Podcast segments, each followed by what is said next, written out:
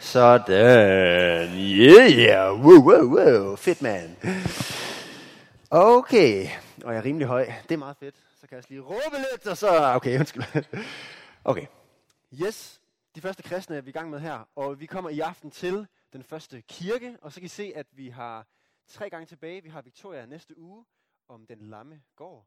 Og så kører jeg med den sidste gang, som er ikke os, men Jesus. Og det er kapitel 3, vi læser de næste 2 gange. Og så kommer der en juleafslutning, hvor vi får besøg af Michael Iversen fra Maja Højskole. Og så er vi færdige med den her serie. Efter det, så vil vi læse de første 3 kapitler i Apostlenes Gerninger. Og drømmen er jo at komme tilbage til det, efter vi har kørt en anden spændende serie i januar og februar. Det skal vi nok fortælle om senere. Men i aften, der er det altså den første kirke, vi skal se på. Ud fra de her få vers, det er i virkeligheden kun 6 vers, vi skal læse i aften, men de er virkelig indholdsrige. Så hvordan har du det med kirke? Sådan helt ærligt. Nogle gange så kan man blive træt af kirke og ikke prioritere det så meget mere, og det er der rigtig mange, der har valgt at gøre i den her tid, i coronatiden, der har valgt at prioritere kirke fra. Enten af frygt for smitte, men også måske bare lidt af en coronatræthed. Eller måske coronadovenskab, alt efter hvordan man ser det. Andre de stopper også, fordi at man bliver skuffet over kirken.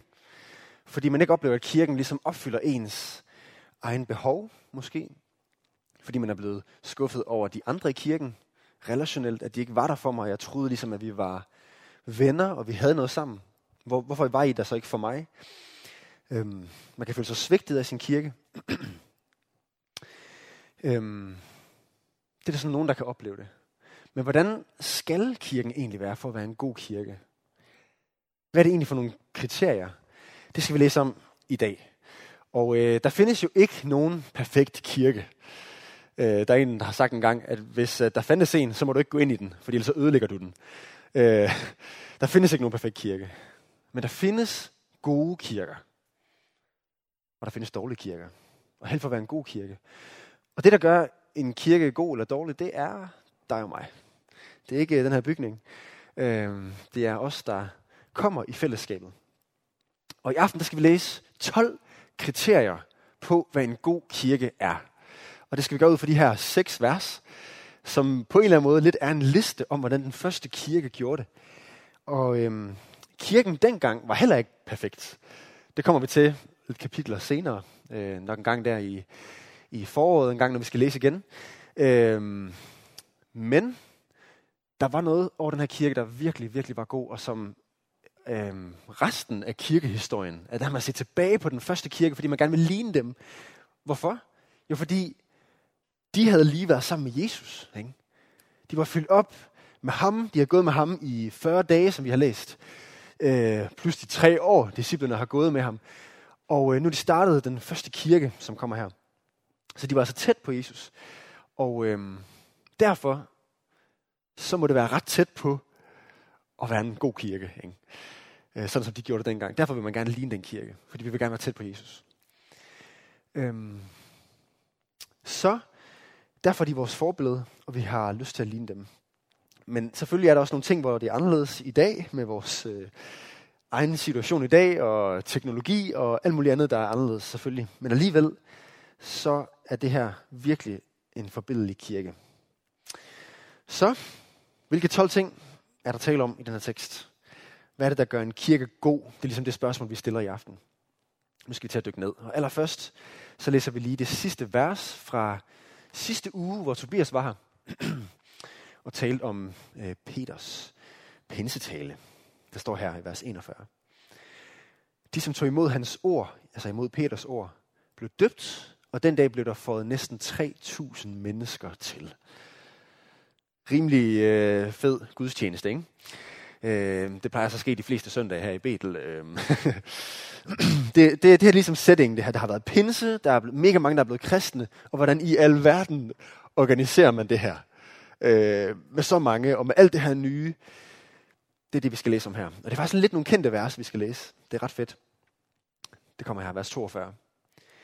De holdt fast ved apostlenes lære og fællesskabet ved brødets brydelse og ved bønnerne. Og nu tager vi dem ligesom en af gangen her. Og det er sådan meget opsummerende, sådan, han lister det lige det op for os, hvilke elementer det var her i den første kirke. Han opsummerer. Og det første, det er altså læren, som er et afgørende kriterium for, hvad en god kirke er. At der er sund lære i kirken. At man underviser, at man prædiker det, som er sandt, og ikke noget, man selv har fundet på. Ikke noget, som bare er til ens egen fordel. Og hvordan ved man, at en undervisning er sund? Det gør man, hvis det er apostlenes lære. Hvorfor? Fordi det var apostlene, der havde været sammen med Jesus, og som har viderebragt det. Og det er Jesus, vi tror på, og Jesus, vi følger. Men vi er 2000 år efter apostlene. Så hvordan i alverden skal vi lige vide, hvad deres lære er? Jo, det gør vi med Bibelen. Og læse i Det Nye Testamente, som er skrevet af apostlene. Og derfor vil det her sige, det første punkt om, hvad en god kirke er, det kan man også kalde en bibelsk kirke. En kirke, der elsker at læse i Bibelen, og som elsker at læse det højt, og elsker at snakke om det i mindre grupper, og som elsker at prædike ud fra det, og få det op på PowerPoint, og at det skal være overalt, Bibelen. Ikke? Det er en god kirke. Der er masser af Bibel. Og bare lige en lille reklame her. Daniel og jeg starter et bibelstudie i næste måned. Det bliver en gang om måneden, hvor vi bare mødes, enten i hjemmene, eller hvis vi får mange, så her i kirken, og bare læser et stykke sammen og snakker om det. Og hvis du har lyst til at være med, vi er allerede 14, der vist har sagt, at vi er klar. Det er mega fedt. Så hvis du har lyst til at være med, så kom og hiv fat i mig eller Daniel. Ja. Så held for at være en kirke, der elsker Bibelen. Det andet kriterium, det er fællesskabet. Meningen med kirke er ikke at komme og sidde på en stol, lytte til en prædiken og synge nogle sange, og så gå hjem igen. Og ikke have noget med hinanden at gøre. Meningen med kirke er at være et fællesskab. Det er at være venner eller familie. At vi har det fedt sammen, at vi følges sammen. Og det betyder, at vi snakker sammen. Det betyder, at vi hygger os sammen. Det betyder, at vi laver sociale ting sammen. Det er derfor, vi har det en gang imellem, vi kalder social nights her i dagligstuen. Ikke? At vi bare laver et eller andet grineren og hænger ud sammen. Og spiller sammen. Og det er derfor, vi besøger hinanden. Og det har jeg bare lyst til at opmuntre jer til, også selvom at der er alt det her med corona. Vi skal selvfølgelig begrænse det sociale, og alligevel er det godt, at vi er sociale sammen. Wow, hvor finder vi lige os selv i det som kirke? Det må vi finde i en eller anden sund balance, ikke? Og det vil jeg bare opmuntre jer til at finde. Det tror jeg godt, vi hver især kan finde ud af. Til stadigvæk at prioritere hinanden, og til at være sociale, til at være venner, til at være et fællesskab. Og det betyder også, at der i vores fællesskab skal være plads til nye. At vi ikke bare skal snakke og hænge ud med dem, vi har kendt i flere år eller et eller andet. Men at vi også er klar på at snakke med en ny, fordi at, ja, hvem ved, måske det er en ny, mega god ven, man får lige der, når man går over og snakker med den nye. Så det vil jeg udfordre jer til. Lad os være et åbent fællesskab, hvor der er plads til alle, hvor vi er imødekommende os. Ja, og så kommer her det første spørgsmål, og vi kører det jo, selvom at der er lidt afstand. Nu prøver vi lige at gøre det. Det første spørgsmål her, hvor man kan snakke med sin sidemakker, det er, hvad kan vi gøre for at være gode til at have fællesskab med hinanden og med nye? Okay, så lad os prøve at snakke lidt praktisk. Hvad betyder det? Hvordan kan vi være gode til det? Ja, hvad skal jeg gøre det?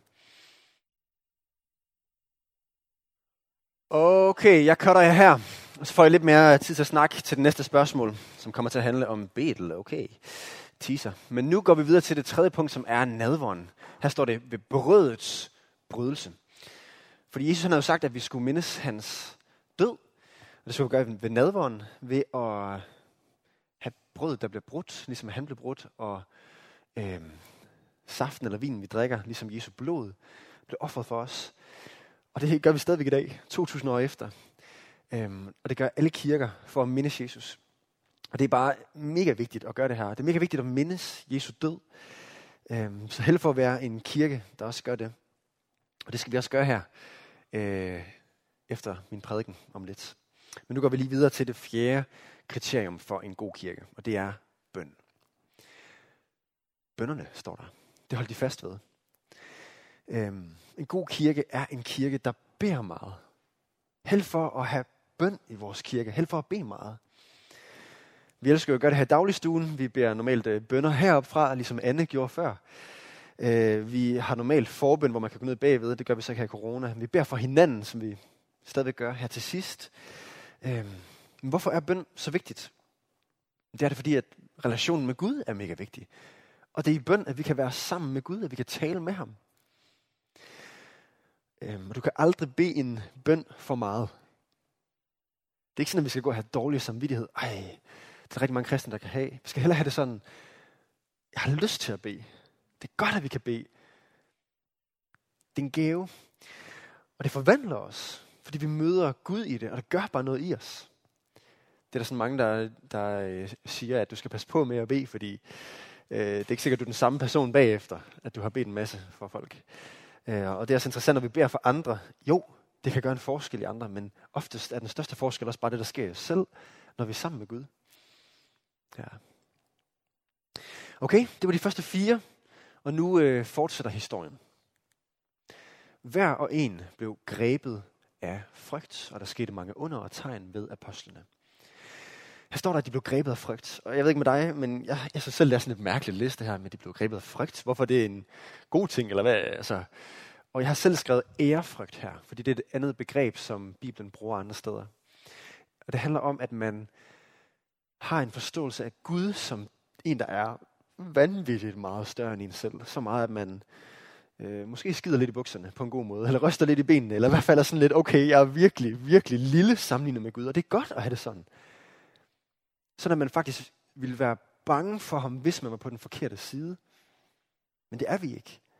Man kan stadigvæk godt have en ærefrygt, selvom man er på Guds side, og selvom man ved, at han er for os. Men så bliver vi bare helt målløse over det.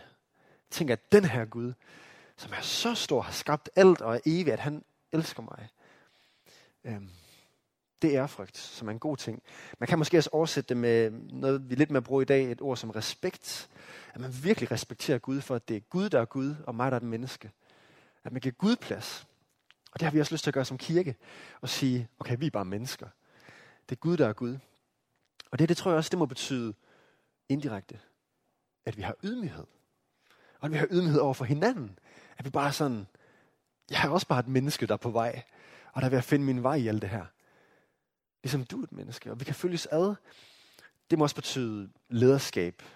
At lederskabet skal have ydmyghed her i kirken. At man ved, at det er Gud, der er Gud, og at det ikke er lederne, der skal dominere, men at det er Gud, der skal fylde. Ja, og vi skal lytte til hinanden. Vær hurtige til at kende vores fejl. På den måde have ydmyghed overfor hinanden.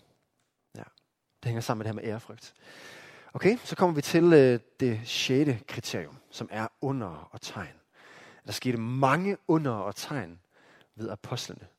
Og hvad er det her? Under, det betyder jo vidunder eller mirakler. Tegn, det betyder noget, der er et tegn på, at Gud virkelig findes. Ikke? Og det er så mirakler. Så en god kirke er altså en kirke, der giver plads til mirakler. Hvor det er noget, man søger, noget, man lægger op til, noget, man tror på, at Gud han kan gøre.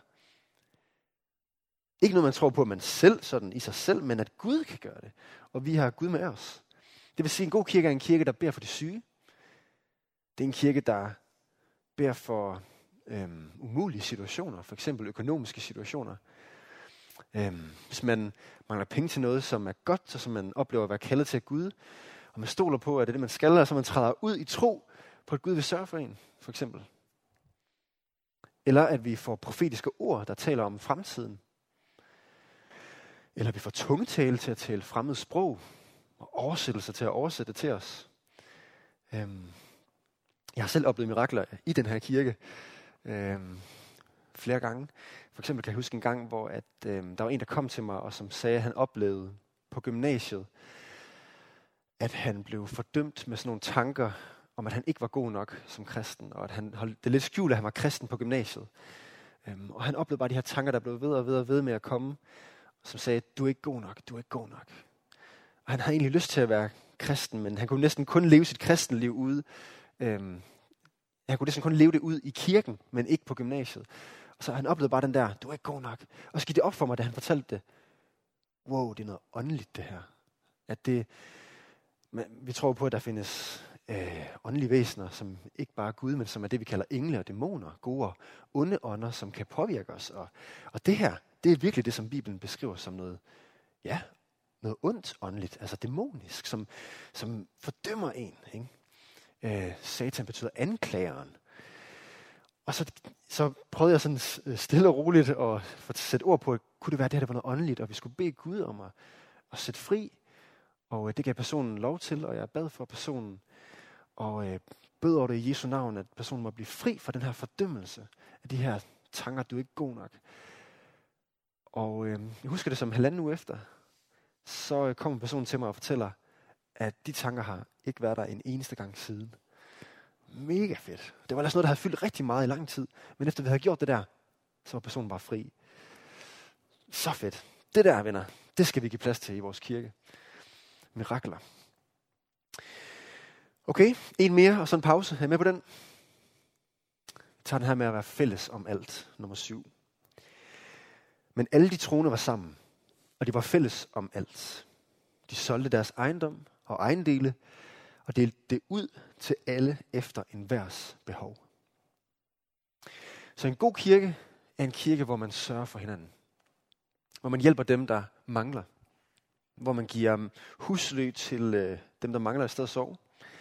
Hvor man giver mad til de sultne. Venskab til de ensomme. Penge til dem, der mangler. En tørretumbler til den enlige mor, der ikke har noget. Og så videre. Og vi hjælper hinanden. Gør vi det som kirke? Jeg kan i hvert fald pege på flere i vores kirke, der virkelig er gode til det der. Og som jeg ser ret meget op til selv. Som bare giver og giver og giver.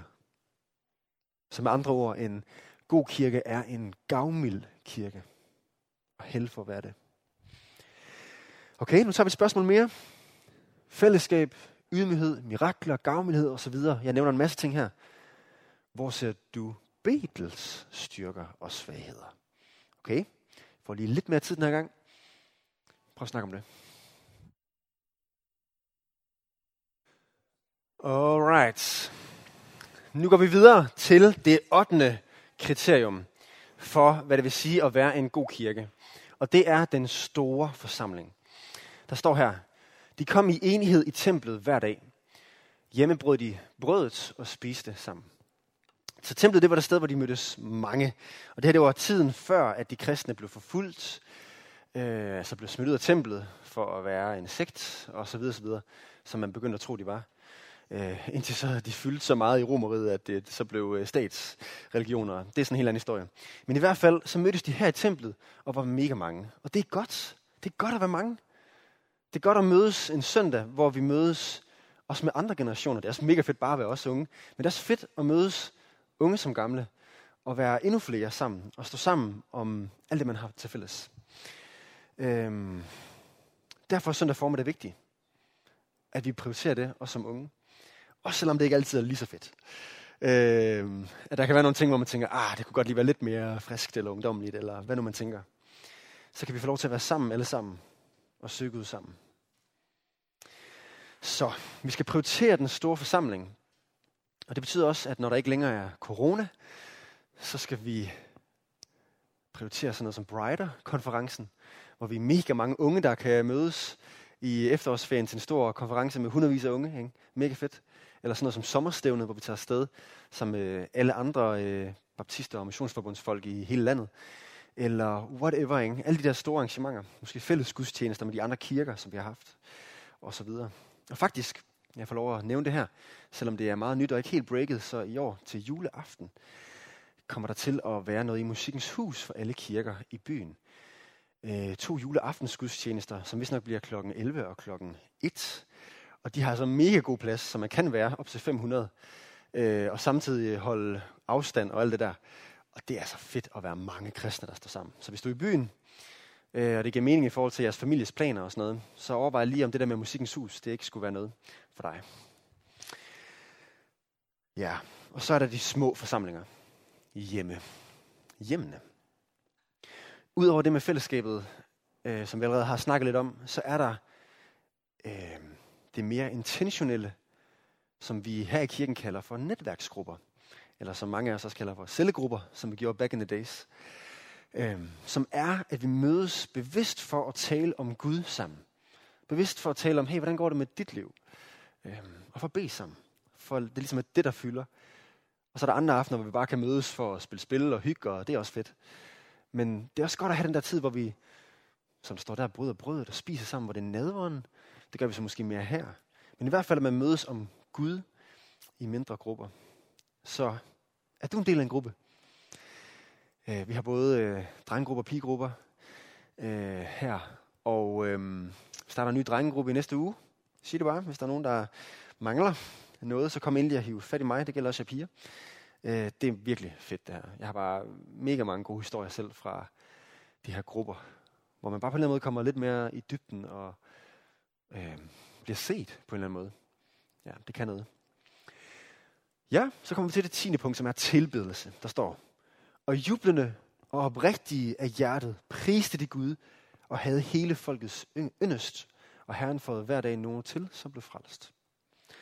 Så der står så, at de var jublende, altså de er oppe at køre, ikke også? De er excited, de er hyped for Jesus. Det er også lige tiden efter Jesus, ikke? De er helt, what? Han har lige været sammen med os for 10 dage siden, ikke? Altså, der på pinsedag. Og de var oprigtige af hjertet, de mener det virkelig. Det er ikke sådan, at de synger fordi, at det gør de andre bare, eller løfter hænder. Okay, de andre løfter hænder, så må jeg også prise Gud. Men det var virkelig oprigtigt, de kunne ikke lade være. De priser bare Gud, fordi de er oppe og kører over ham. Han er fantastisk. Og det er en god kirke. En god kirke tilbærer Gud med oprigtig, altså ægte lovsang og jubel. At man er oppe og kører over Gud, at man har en fest over ham. Så held for at have lovsang, hvor vi synger højt om Gud, om hvem han er. For eksempel, en sang jeg bare kom til at tænke på, det er Jesus, our redemption, our salvation is in his blood. Jesus, light of heaven, friend forever, his kingdom come. Når vi står og synger det der, det er fedt. Held for at være en kirke, der virkelig bare elsker Gud. Og så det 11.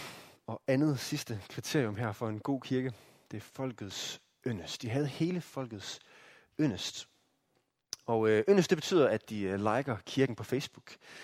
Det betyder i hvert fald, at de synes godt om kristne, at de kan lide os. Men hvorfor skulle man kunne lide de kristne, hvis man ikke selv er kristen? Jo, fordi at de hjælper de fattige eller svage i samfundet. Og fordi de respekterer myndigheder og overholder loven, i hvert fald stræber efter det. Og fordi de gør godt mod alle. I hvert fald igen stræber efter det. At der er noget i kristne, der driver os til at ville leve det gode liv, som er godt for samfundet. For eksempel med at give mad til socialt udsatte, som man gør herinde onsdag eftermiddag. Uge efter uge. Og giver gratis mad. Så lad os overveje også, hvad kan vi ellers lave af godt socialt arbejde? Og hvad kan vi lave hver især for at gøre noget godt for vores by? Og det 12. og sidste punkt, det er, jeg har simpelthen glemt at ændre overskriften der, det er, at folk bliver frelst. Der står hernede, og Herren fået hver dag nogle til, som blev frelst. Så altså, i en god kirke, der bliver folk kristne. Ganske enkelt. I en god kirke, der kommer folk ind og oplever, at der er noget særligt over de kristne her. Og det er ikke på sådan en måde, at man skal opleve, at der er ikke plads til mig her, hvis jeg ikke er kristen. Der skal virkelig være plads til hvem som helst her. Om man er lidt kristen, eller meget kristen, som nogen siger, eller om man mener det meget, eller om man ikke helt ved, om man er søgende, om man slet ikke tror på det. Hey, enhver er velkommen i det her fællesskab. Og vi vil ikke presse noget ned overhovedet på nogen som helst. Men vi elsker Jesus. Det gør vi. Og vi tror på, at han er den, der kan redde os. Og han kan redde hvert menneske. Og det har vi lyst til, at enhver må opleve. Selvfølgelig. Ellers så ville det ikke være rigtig kærlighed, vi havde til folk. Så lad os dele vores tro med andre. Ikke på en akavet måde, men på en naturlig måde. På en god måde. Turde tale om tro. Og ikke holde det hemmeligt, hvor meget vores tro rent faktisk betyder for os. Ja. Okay, det var de 12 kriterier. Og nu kommer det tredje og sidste spørgsmål, I kan snakke om. Hvilken forskel kan du selv gøre? Okay, så vi prøver lige at se indad her til sidst. Og lidt handling. Hvad kan du selv gøre, for at kirken bliver en bedre kirke? Spændende. Prøv at snakke om det.